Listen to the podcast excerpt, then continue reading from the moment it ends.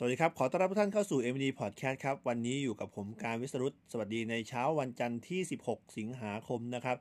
ซึ่งวันนี้ก็เป็นวันแห่งความหวังของใครหลาย ๆ คนนะครับ เพราะว่าเป็นวันที่รัฐบาลได้ออกสลากกินแบ่งรัฐบาลรางวัลที่1นะครับให้กับผู้ที่ชอบลุ้นโชคทั้งหลายนะครับ วันนี้เราก็เลยหยิบยกนะครับ ประวัติของสลากกินแบ่งหรือหวยที่เกิดขึ้นในประเทศไทย เป็นเกร็ดความรู้มาฝากกันนะครับ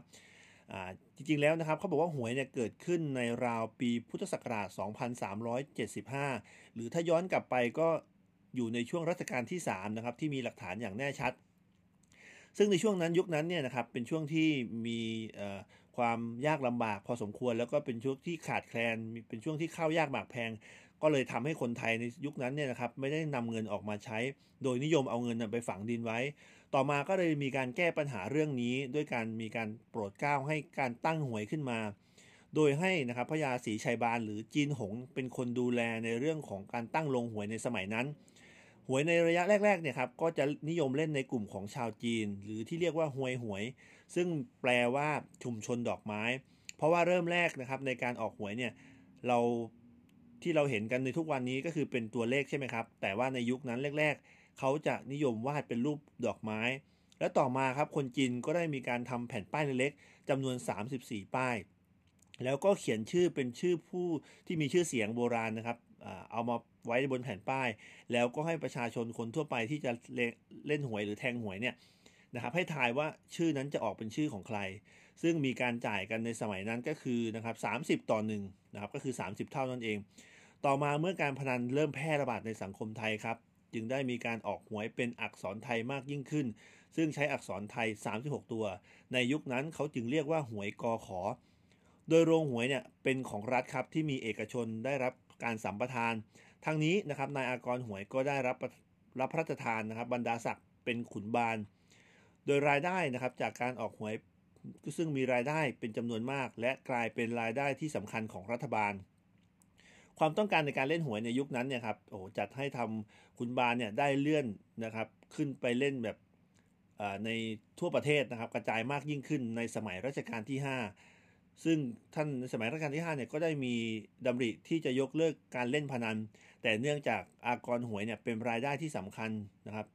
จึงได้ทรงยกเลิกบ่อนเบี้ยออกไปก่อน แล้วก็ค่อยมีการยกเลิกอากรหวยในสมัยรัชกาลที่ 6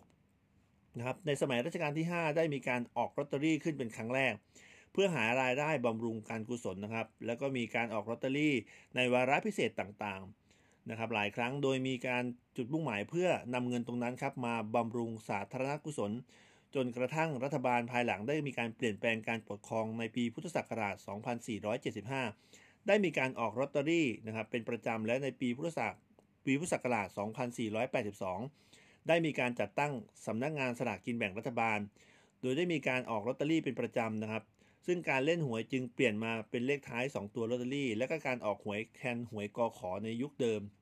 ถ้าย้อนกลับมาดูนะครับว่าสลากกินแบ่งรัฐบาลเนี่ยจริง ๆ แล้วเนี่ยมันมีมาอย่างยาวนานนะครับ แต่ว่าเราเคยรู้หรือเปล่าครับว่าสลากกินแบ่งรัฐบาลก่อนหน้านี้นะครับ ก่อนที่เราจะมารู้จักกันเนี่ยจะมีการพิมพ์จำหน่ายนะครับ ลากกินแบ่งงวดละไม่ต่ำกว่า 50 ชุด โดยชุดที่ 01 ถึง 50 เนี่ยเป็นสลากชุดธรรมดา แล้วก็ชุดที่ 51 ถึง 100 เป็นสลากการกุศล ซึ่งจะมีเลขทั้งหมดตั้งแต่ 0 6 ตัว ไปจนถึง 9 6 ตัว เหมือนกันทุกชุดนะครับ